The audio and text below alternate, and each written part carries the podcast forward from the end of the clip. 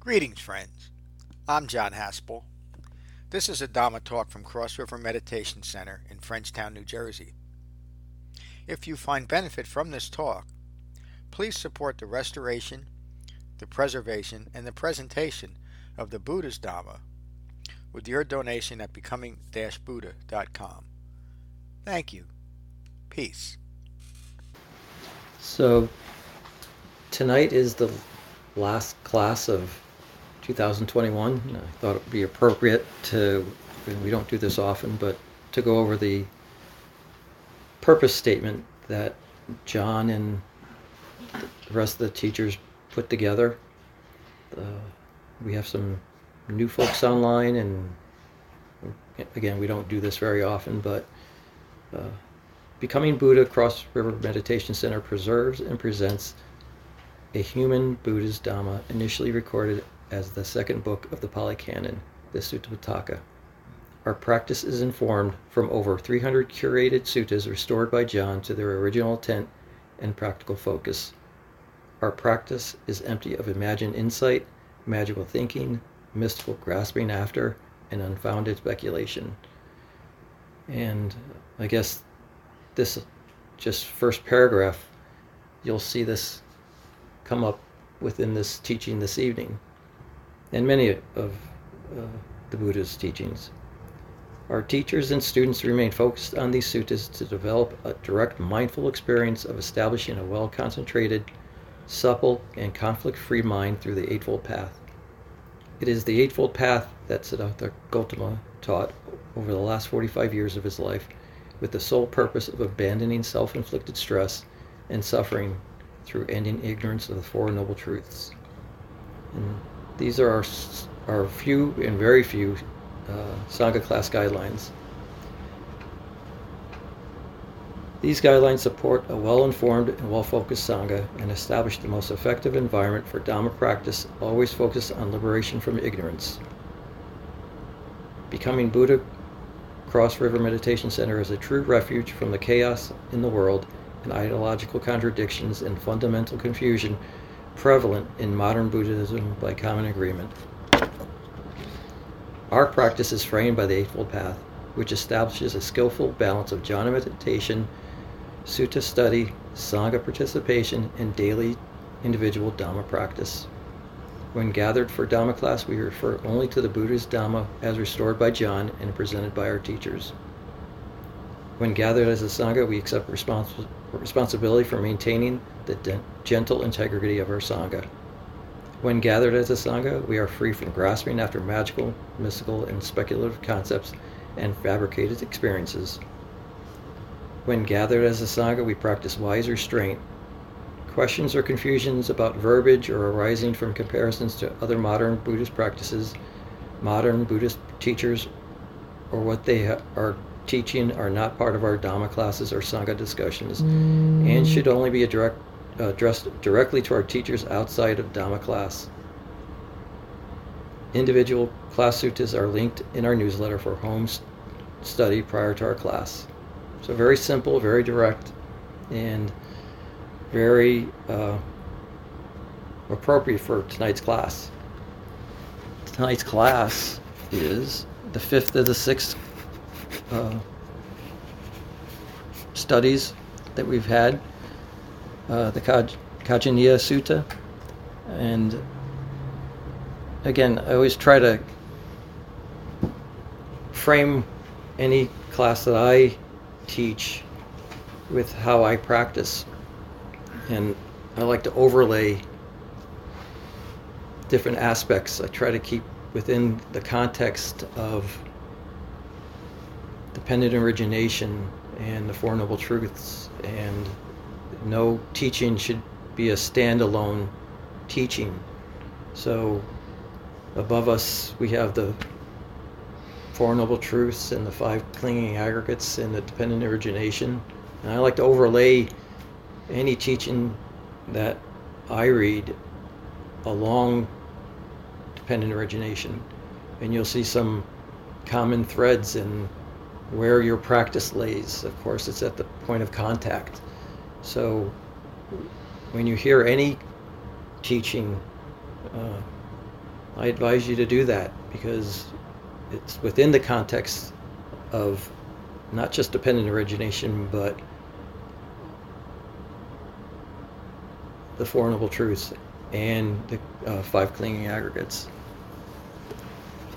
And I would like to start tonight's teaching with uh, the Buddha's first uh, time he, he brought up the five clinging aggregate. This, of course, is the first noble truth. Now, this, friends, is the noble truth of stress. Birth is stressful, aging is stressful, death is stressful, sorrow, regret, pain, distress, and despair are stressful. Association with the undesired is stressful. Separation from what is desired is stressful. Not getting what is wanted is stressful. In short, the five clinging aggregates are stressful. These are John's words on tonight's teaching. The Khajjaniya Sutta is a profound teaching on the confusion and suffering that follows from clinging to speculative views rooted in ignorance of the Four Noble Truths. The Buddha described the personal experience of ongoing stress and suffering as the five clinging aggregates. A mind rooted in ignorance of the Four Noble Truths is constantly grasping at fabrications in order to continually give birth to another moment rooted in ignorance.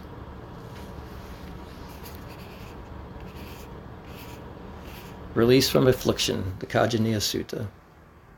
On one occasion, the Buddha was staying at Savatthi. There he addressed those gathered. Friends, any Dhamma practitioner who directs their thinking to past lives are only recollecting one or all of the five clinging aggregates. Which five? When recollecting, I was one with such form in the past, one is only recollecting form. When recollecting, I was one with such feeling in the past, one is only recollecting feeling. When recollecting, I was one with perceptions in the past, one is only recollecting perceptions. When recollecting, I was one with such fabrications in the past, one is recollecting fabrications. When recollecting, I was one with such consciousness in the past, one is only recollecting consciousness. Why is the form aggregate called form? Because it is afflicted. Form is afflicted with cold, heat, hunger, thirst, wind, sun, bugs, and reptiles.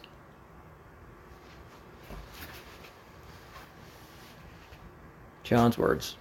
The five clinging aggregates describe the ongoing personal experience of suffering.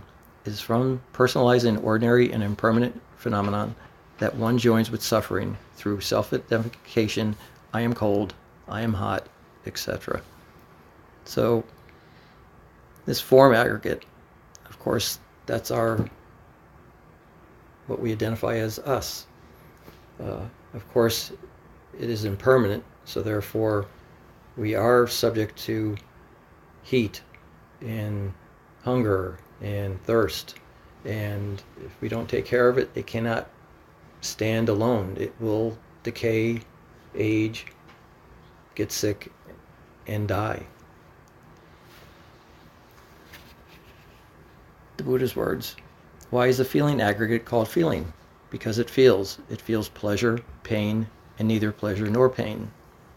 And again, look at these aggregates in where they fall in dependent origination. And you can see that in rooted with ignorance, we will fabricate. And then there's consciousness, and then there's uh, perception. And I think you see that at what point? At Namarupa?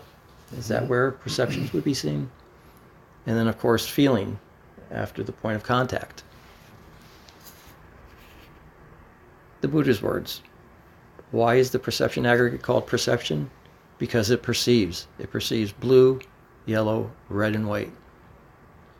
And finally, why is the fabrication aggregate called fabrication? Because it fabricates. It fabricates what is experienced as form, feelings, perceptions, consciousness. It fabricates fabrications. And I thought this was really interesting commentary uh, by John on this one. John's words dependent origination clearly shows that it is ignorance of the Four Noble Truths that is requisite condition of fabrications. Fabrications are one aggregate that can only continue to fabricate life experiences, further confused and diluted consciousness. A mind rooted in ignorance will compulsively ignore anything that challenges its ignorance. The intent and purposes of the Eightfold Path is to provide the framework and necessary guidance to recognize and abandon ignorance of the Four Noble Truths. So, of course, the very first link after the rooted ignorance is fabrication. The Buddha continues Why is consciousness aggregate called consciousness? Because it cognizes. It cognizes sour, sweet, bitter, pungent, salty, and bland. And John often reminds us, of course, the Buddha is talking about the ongoing thinking rooted in ignorance of the Four Noble Truths, not some grand consciousness. The Buddha's words Friends, a well instructed Dhamma practitioner understands I am now afflicted by form. In the past, I was afflicted by form. If I delight in future form, I will likewise be afflicted with future form. As we learned from Kevin's teaching last week on the Sallatha Sutta, about the cause of the second arrow and the continued cycle of suffering it causes. The uninstructed practitioner assumes the aggregates to be self. The uninstructed experience distraction and self loathing. They join with their stress and suffer unaware that they are the very cause of this of avoidable stress and suffering.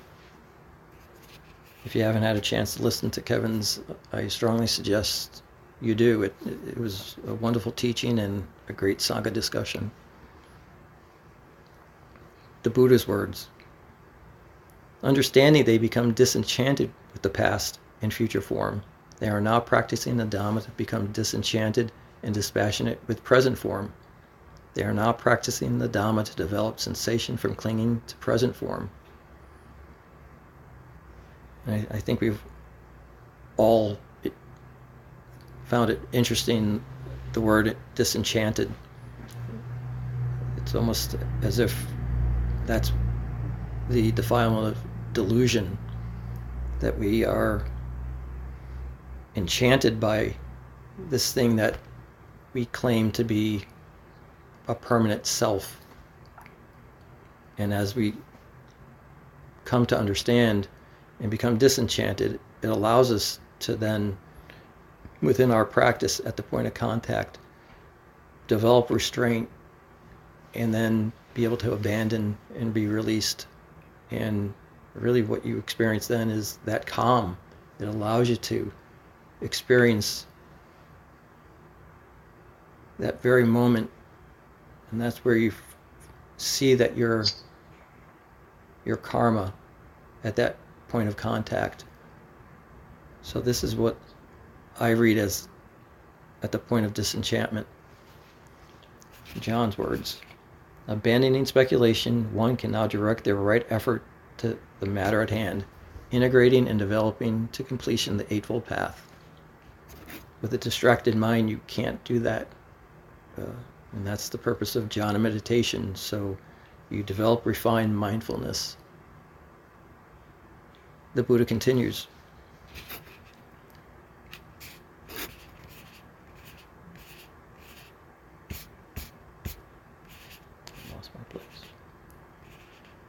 Furthermore, this well instructed Dhamma practitioner understands I am now being afflicted by feelings, by perceptions, by fabrications, and by consciousness. In the past, I was also afflicted by feelings, by perceptions, by fabrications, and by consciousness.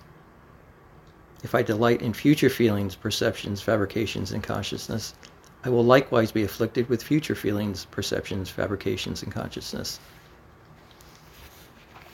Understanding, they become disenchanted with past and future feelings, perceptions, fabrications, and consciousness.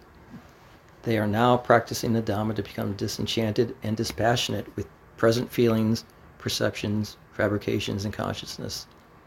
They are now practicing the Dhamma to develop cessation from clinging to present feelings, perceptions, fabrications, and consciousness.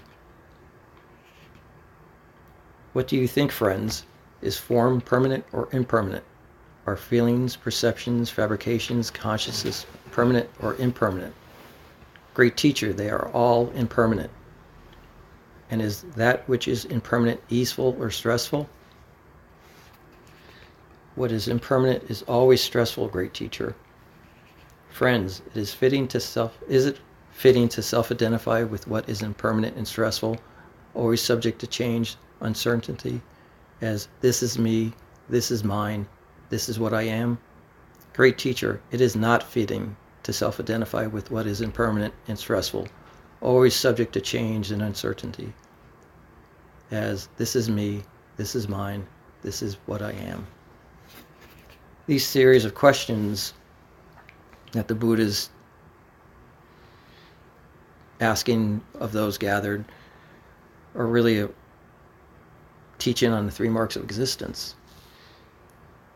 He's asking these series of questions to lead his gathering to what they need to understand. This is the insight that we are doing our jhana meditation for. To see this very thing, that to understand that there's nothing that is permanent, and anything that's not permanent is stressful. So you have impermanence, the not self characteristic, and dukkha. And really, as John says, they are all, all just a package of dukkha.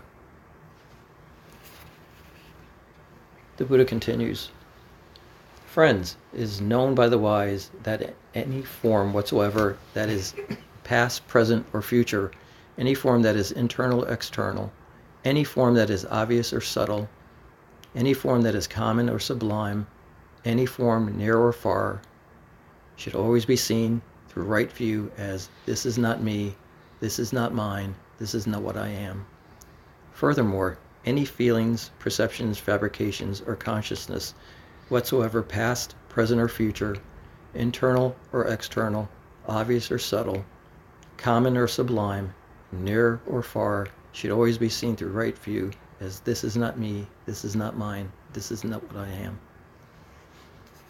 This, friends, is called a Dhamma practitioner who diminishes rather than embellishes, who abandons rather than clings, who discards rather than acquires, who scatters and does not pile up. The wise practitioner diminishes form, feelings, perceptions, fabrications, and consciousness rather than embellishes these aggregates. The wise Dhamma practitioner abandons form, feeling, perceptions, fabrications, and consciousness rather than clings to these aggregates. The wise Dhamma practitioner discards form, feelings, perceptions, fabrications, and consciousness rather than acquire these aggregates. John's words. A wise Dhamma practitioner is no longer driven by the compulsion to adapt, accommodate, or embellish the Buddha's Dhamma in any manner. The heartwood of the Dhamma, the Eightfold Path, is the complete path of an awakened teacher to recognize and abandon all self referential desire. The Buddha continues Understanding impermanence with regards to these aggregate, aggregates, the well instructed Dhamma practitioner grows disenchanted with form, disenchanted with feeling, disenchanted with perception, and they grow disenchanted with consciousness. So as your practice deepens through jhana meditation and refined mindfulness, you can see what they are, the reality of the aggregates. You can understand that they're unstable. One of the most important teachings, and again, as I overlaid things to the dependent origination, was the empty empty nature of the aggregates. Uh, what can you miss about the aggregates if they're empty of any substance? We don't have control over them. We don't have domain over them. As our practice deepens, you start seeing those are the insights that you start having on your cushion and off. You can abandon unwholesome thoughts and acts and words because they are empty of any substance. As John, as the Buddha mentions they're impermanent and therefore they're stressful. So why hold on to them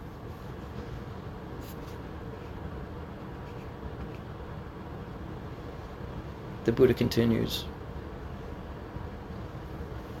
Released, they are now released, they now know they are released. They know that birth is ended, a life well integrated with their heart what has been fulfilled. The task is complete.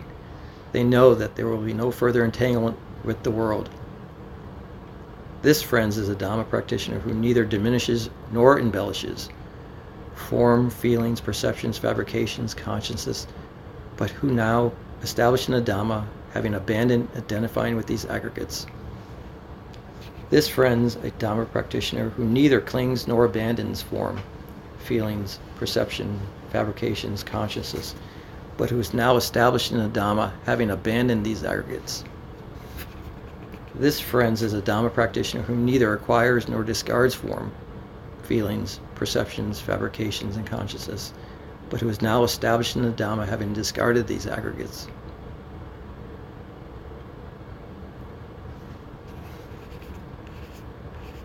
This, friends, is a Dhamma practitioner who neither piles up nor scatters form, feelings, perceptions, fabrications, or consciousness, but who is now established in the Dhamma, having scattered these aggregates. I like this transition, and I, I picture this as what a calm arahant looks like in equanimity, that he no longer has to pass judgment that he neither acquires nor discards. And I like that transition from just abandoning to really this state of equanimity that we strive for. The Buddha continues Friends, I declare it is from diminishing, abandoning, discarding, and scattering these aggregates that one is established in the Dhamma, a wise Dhamma practitioner free of affliction. Friends, one who has released their mind from all wrong views is never afflicted again by speculation. This one is established in right view. And that's the end of the sutta.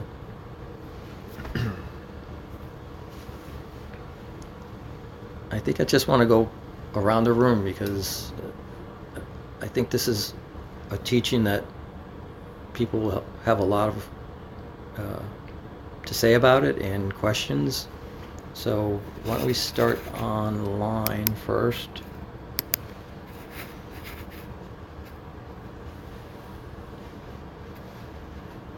Hey, Brian.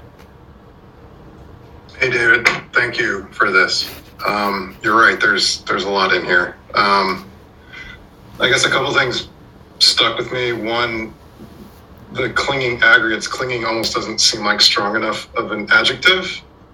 Because when you, you overlay that with the dependent origination, you have fabrication, which immediately launches into consciousness, and they're just, it's just like this bundled tangle of wire versus these five.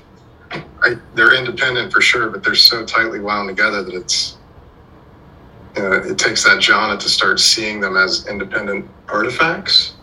Mm. Um, and, and, the other thing that I, I I picked up in here was the the defilements and, and greed being the big one of wanting to have those those fabrications and wanting to have those consciousnesses and, and just abandoning greed and aversion and that deluded thinking is almost synonymous with, with the, the rest of the verbiage in this this sutta about disenchantment and disentanglement and abandonment.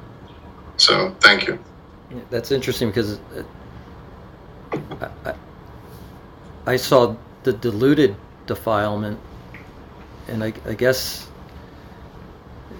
because they're all rooted in ignorance, I guess any one of them is just simply ignorance. But uh, again, I like that transition to an instructed practitioner can now see the aggregates for what they are. So, thank you. Michael, good evening. You're on mute. Hi, David. Uh, very nicely uh, um, put there. I, I your your lecture. Um, a lot of good points in this in this sutta. Um, I I particularly like. Uh, I know you mentioned this before, and uh, John has mentioned it also. Um, recognizing that the aggregates are actually empty, you know. So if they are empty, then what is there for us there to um, spend our time or, or or they appear to me to be a not a the type of place I would want to place my time in something that is empty. So that also enables me to think of them as um, you know again through that lens of that they are empty. It makes it easy for me to see them as such, and it just gives me a better understanding of of uh, almost a, a detachment from them or seeing them for what they truly are, which is of uh, great help uh, in uh, forming or becoming disenchanted with them. And more importantly, that disenchant, that disenchantment will lead to dispassion. And dispassion is, I believe, a, a higher understanding or evolution in this process of of liberation. Uh, it's that dispassion that enables us not to engage in anything that uh, we see as not having any value at all uh, in relation uh, in relation to learning and practicing the Dhamma.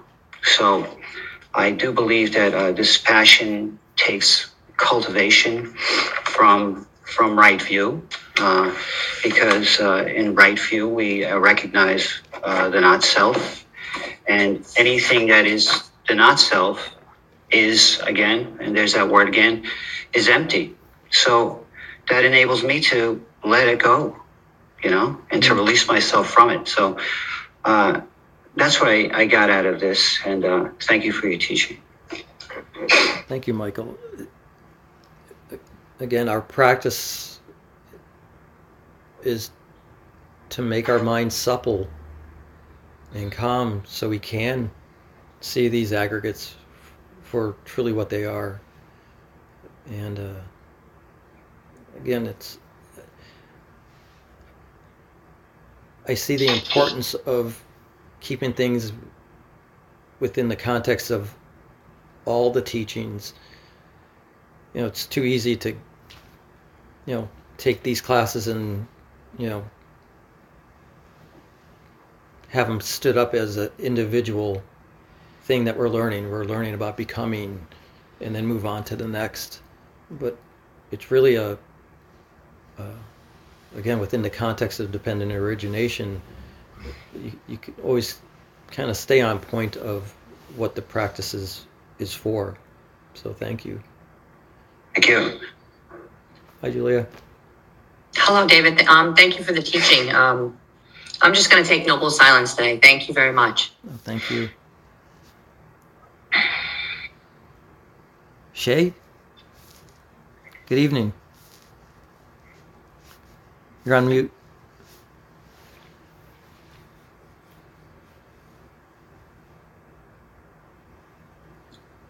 Hi there. Hello, Hi, I'm everyone. David. So, uh, you know, I always have something to say. So, um, I apologize if it's uh, tautology or repetition, but so much of the Buddha's teaching was repetition to enable us to uh, learn. Um, and um, with each of these suttas, I think it's always so wonderful to see the brilliance of the teaching and the utter simplicity of the language that is uh, behind the teaching.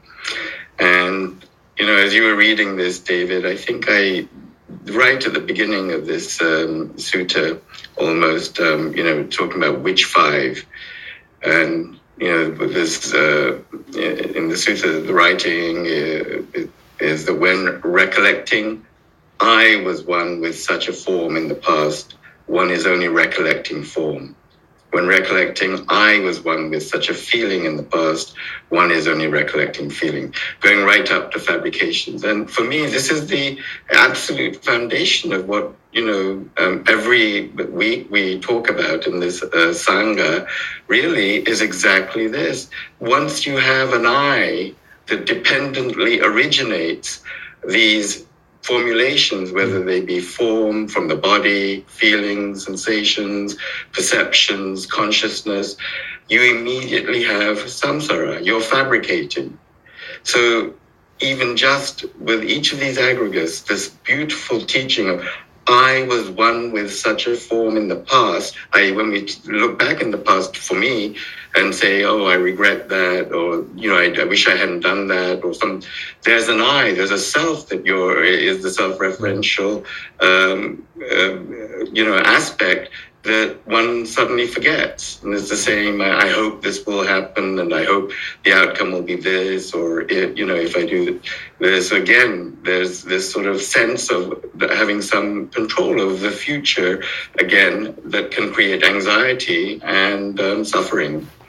So, um, the, the five aggregates to me are um, you know, I, the foundation of my understanding of the dependent origination, and this is this phrase that I always think of that all phenomena, including the self, being dependently originated, are empty of inherent existence. Mm. And we've heard the word empty used a, a few times today but you know that there isn't an, uh, a substantial essence in in a sense um, such as the self or some eternal um, uh, entity. Once the body you know die when we die the body just disintegrates and and is uh, you know um, decays and passes back uh, and the same with all uh, things as well. So to end it uh, it's so beautiful the the, the way each uh, um, aggregate is not a separate entity either. So you begin to get a sense of how complex this fabrication is. That you have this form and then you have a feeling term associated with it. And then you go on and on and you get this whole mass of, you know, I call this edifice of like this um, uh, kind of fabrications that are creating suffering because it's like not really reality. It's just the way we formulate it based on these five aggregates. So for me, it's such a beautiful and profound teaching teaching, bringing us back, as always, to dependent origination and the 12 step cycle of um, um, pratitya samutpada, or whatever the Pali term is. Mm. Um, so I think it's just great. Thank you. I, I agree. It's, uh, and I just always like to visualize where my practice is within that, at that point of contact and that's where restraint, wise restraint, exists, and the deepening mindfulness. Because what are we mindful of? We're mind, mindful of our body, our feelings, our thoughts, the the aggregates. So that's where when I visualize this, I I plunk it right down in the middle of where I have control right here and right now. So it, it is a beautiful in its simplicity and again within the context of all the teachings. So thank you. That was very good. Great insight. Hello, Anthony. Hi. Um, I uh, I really got a lot out of this sutta because it really kind of brought home for me the connection between the five clinging aggregates and karma and rebirth and and impermanence and how impermanence is sort of the great neutralizer. Because if you realize that every nothing is permanent then you don't really want to spend a lot of time getting caught up on every, anything you know for that matter. So um, it it it it it helps to put it all in perspective. And one of the things that I really was starting to see was just how interconnected the five clinging aggregates in karma and rebirth is because I was starting to look at it as not so much as uh, what the what people think that don't know about the Pali Canon. They think it's some kind of a mystical, magical thing, but in reality, I think there's a karmic moment in almost every action you have, right? Because if you're if you're caught up in if someone let's say someone cuts you off on the road, you know you can choose to get really angry about that, and then you're bringing that anger home, and now you're upsetting your family, and it's just perpetuating the rebirth of that original moment in traffic. But then you can look at it differently and reframe it and say, okay, maybe that person is in an emergency, and let me get out of the way, and Godspeed to them, you know, and it changes the whole karma and the rebirth of that moment and you take it out into the society uh, with more peace and equanimity and then you, people respond accordingly. So it's just very to me uh, very interconnected and i really enjoyed hearing it and love the dialogue tonight. So thank you. Thank you anthony. Teacher jen. Hi hi thank you for your teaching david I've really appreciated everybody's comments so far as well. Um, I, when when we self-identify with impermanent phenomena, then the mind becomes obsessed with achieving, piling up, gathering, acquiring, fixing, changing, solving. All of these things that ignore um, the reality that we have no control over this stuff, this impermanent stuff. And that's why I just love how the Buddha in this sutta contrasts or kind of holds up against these words of gathering, piling up, achieving, acquiring with scattering and abandoning. Because that's the practice that interrupts that tendency and allows for us to come back to what's happening. So that's all. All I got. Thank you. And it, yeah. again, it the the purpose of our jhana meditation practice is to create that s- supple mind where it's there's that tension that Matt has referred to in the past where you're distracted and you're you're the mind isn't supple and it can't see those things and there can't be wise restraint at the point of contact. Uh, so for the simple example that anthony you know brought up about just traffic it, it, you know your your karma is each moment regardless of whether it's a small moment or uh, a huge decision in your life, you, you should be guided by the uh, heartwood of the Dhamma. So, uh, again, thank you. Brett. Uh, good to be here. Thanks for your teaching. Um, it's good to hear everybody, everybody's uh, take on it, and uh, it really know, the, the fact that everything is impermanent. Um, why do we get hung up on it and how we fabricate it and put I in there and then get loaded up with all the I's and it's so hard to drop all the fabrications because we're all filled with that. And I guess from speaking from my own personal experiences that uh, I guess if there's not uh, if you're not taking care if you're uh, if there's a adequate self care has to be in there for me because it's when I'm I'm in kind of more in optimal health. Uh, it's easier. To, it's easier to see the fabrication. It's easier to realize things are impermanent, uh, realize you know all that uh, the aggregates are you know false or non-existent, or like you were saying, if you're not you know too I forget what you're trying to make a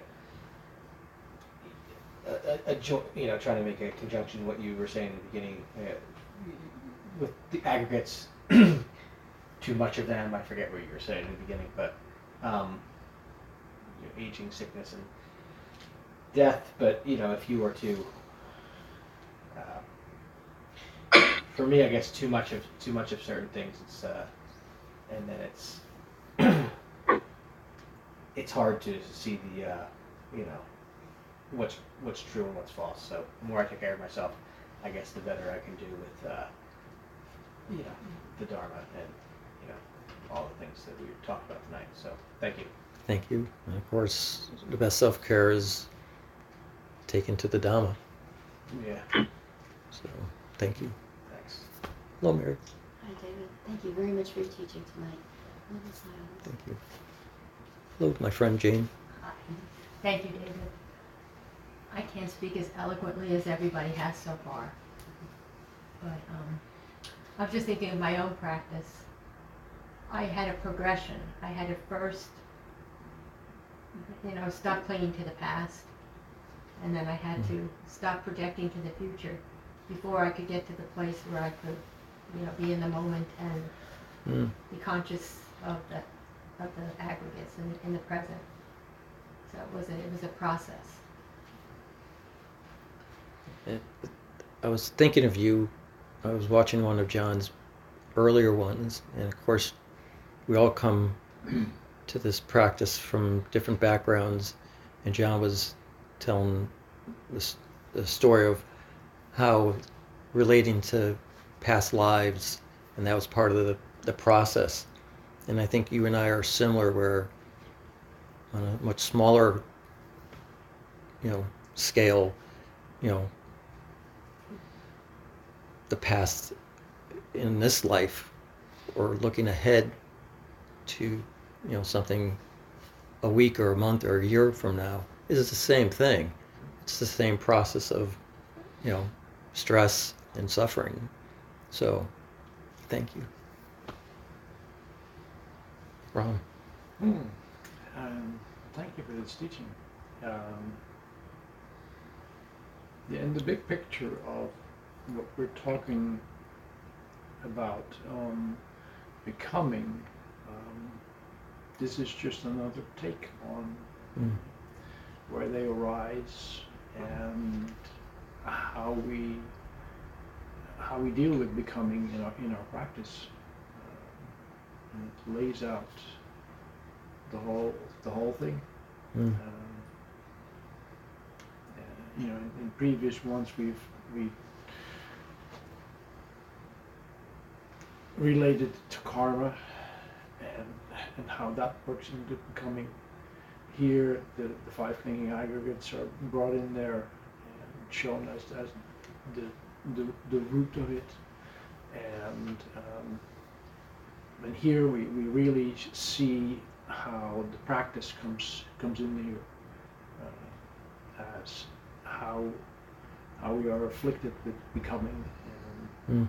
How the practice will allow us to abandon all that. thank you for your insight thank you teacher Kevin David, nice to see everybody.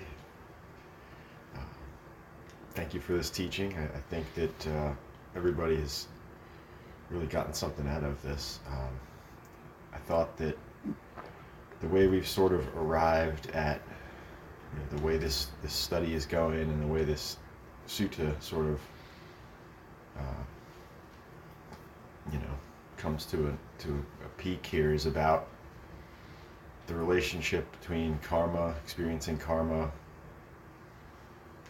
and the five clinging aggregates which experience that karma and, and where it call where it comes from and really that's wrong view you know Mm. and, and the buddha is bringing it back to developing profound right view because as we've said fabrications in the present the past the future they're all empty Hmm. Have no weight to them, and, and all that the Buddha is asking us, really, as we've described what becoming is, what karma is, how we experience it, where we tend to notice it first, feeling and, and contact. He's bringing us back to a point of sort of experience and comfort here that, that all we're releasing is, is just wrong views. They're just Hmm. they're just fabrications that were rooted in ignorance. That's all we have to let go of. And, and it takes a practice or, or some time in the practice to come to that. And that's why it isn't so bad to let those fabrications go when he describes the joy of release. So it really, he really did a good job of bringing us to that. And Thank you. I think John's going to do a nice job with you know, tying it back to that. But, but I definitely saw how you taught that right view and profound right view coming out. So thank you. Thank you. Thank you. Teacher Matt. David, excellent. Thank you for the teaching. Um, really great, great Sangha discussion tonight. I've really been enjoying this tremendously, and I think everyone has just shared some beautiful insights into the sutta uh, and their own practice. Um, just to kind of piggyback on what Kev was saying,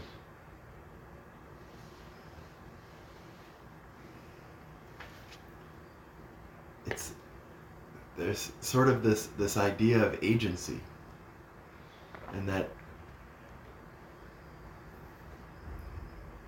that the form aggregate has agency, the feeling aggregate has agency, the perception aggregate has agency. They have these these aggregates are as Shay described I. As soon as we put I in there, now now we give this aggregate agency. Hmm. And as you said and as Kev said, it's empty of any agency. It's only wrong views. So this this idea of, of as soon as we claim agency or or insert a self-referential structure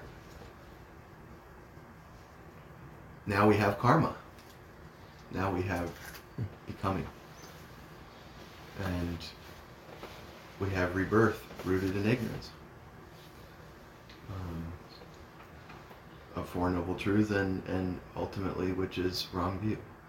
So just a just an excellent excellent teaching, David, and, and really great Sangha discussion. Thank you. Thank you all. It's uh, as Shay said, it, it, there's a beauty to dependent origination and overlaying all the other teachings. It kind of takes the mystery of it out a little bit. And uh, I don't want to make the same mistake as Ananda did, saying that it is easily understood. But, uh, you know, again, with everyone's input and understanding, it, it does become a little less mysterious.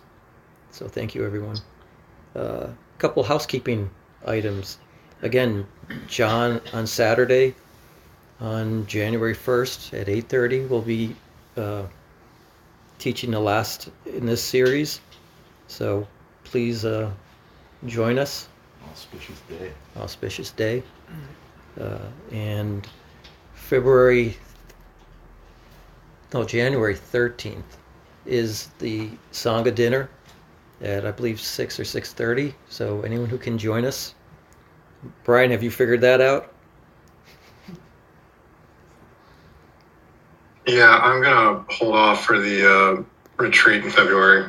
Yeah, I totally understand. That's that, that's a probably a wise decision. And then and then the uh, the retreat is February fourth, so that's a, a Friday, Saturday, Sunday. So uh, again, uh, I, I thought the last one that we did on site in uh, Frenchtown was just a, a great gathering of the Sangha. So I hope to see everyone. Again, always best to, you know, attend each one. It, it's going to be on Zoom as well. So anyone who can't join us in person, please join us online. And then uh, I think that's it. So uh, we'll conclude our class tonight with the Karaniya Metta Sutta, as we always do. So please find your meditation posture. This is what should be done by one who is skilled in goodness and who knows the path of peace. Let them be able and upright, straightforward and gentle in speech, humble and not conceited, contented and easily satisfied, unburdened with duties and frugal in their ways, peaceful and calm, and wise and skilful, not proud or demanding in nature. Let them not do the slightest thing that the wise would later approve. May all beings be at ease, whatever living beings there may be, whether they are weak or strong, omitting none, the great or the mighty, medium, short, or small, the seen and the unseen, those living near and far away, those born and to be born, may all beings be at ease. Let none deceive another or despise any being in any state. Let none through anger or ill will wish harm upon another. Even as a mother protects with her life her child, her only child, so with a boundless heart should one cherish all living beings. Radiating kindness over the entire world, spreading upwards to the sky and downwards to the depths, outward and unbounded, freed from hatred and ill will, whether standing or walking, seated or lying down, free from drowsiness, one should sustain the recollection. This is said to be the sublime abiding. By not holding to fixed views, the pure hearted one, having clarity of vision, being freed from all sense desires, is not born again into this world. Thank you, everyone. Have a safe and peaceful New Year's, and hope to see you Saturday. Thank you for listening. I rely on donations to support the continued restoration, preservation, and presentation of the Buddha's Dhamma. If you find benefit here, please consider a donation at becoming-buddha.com. Thank you. Peace.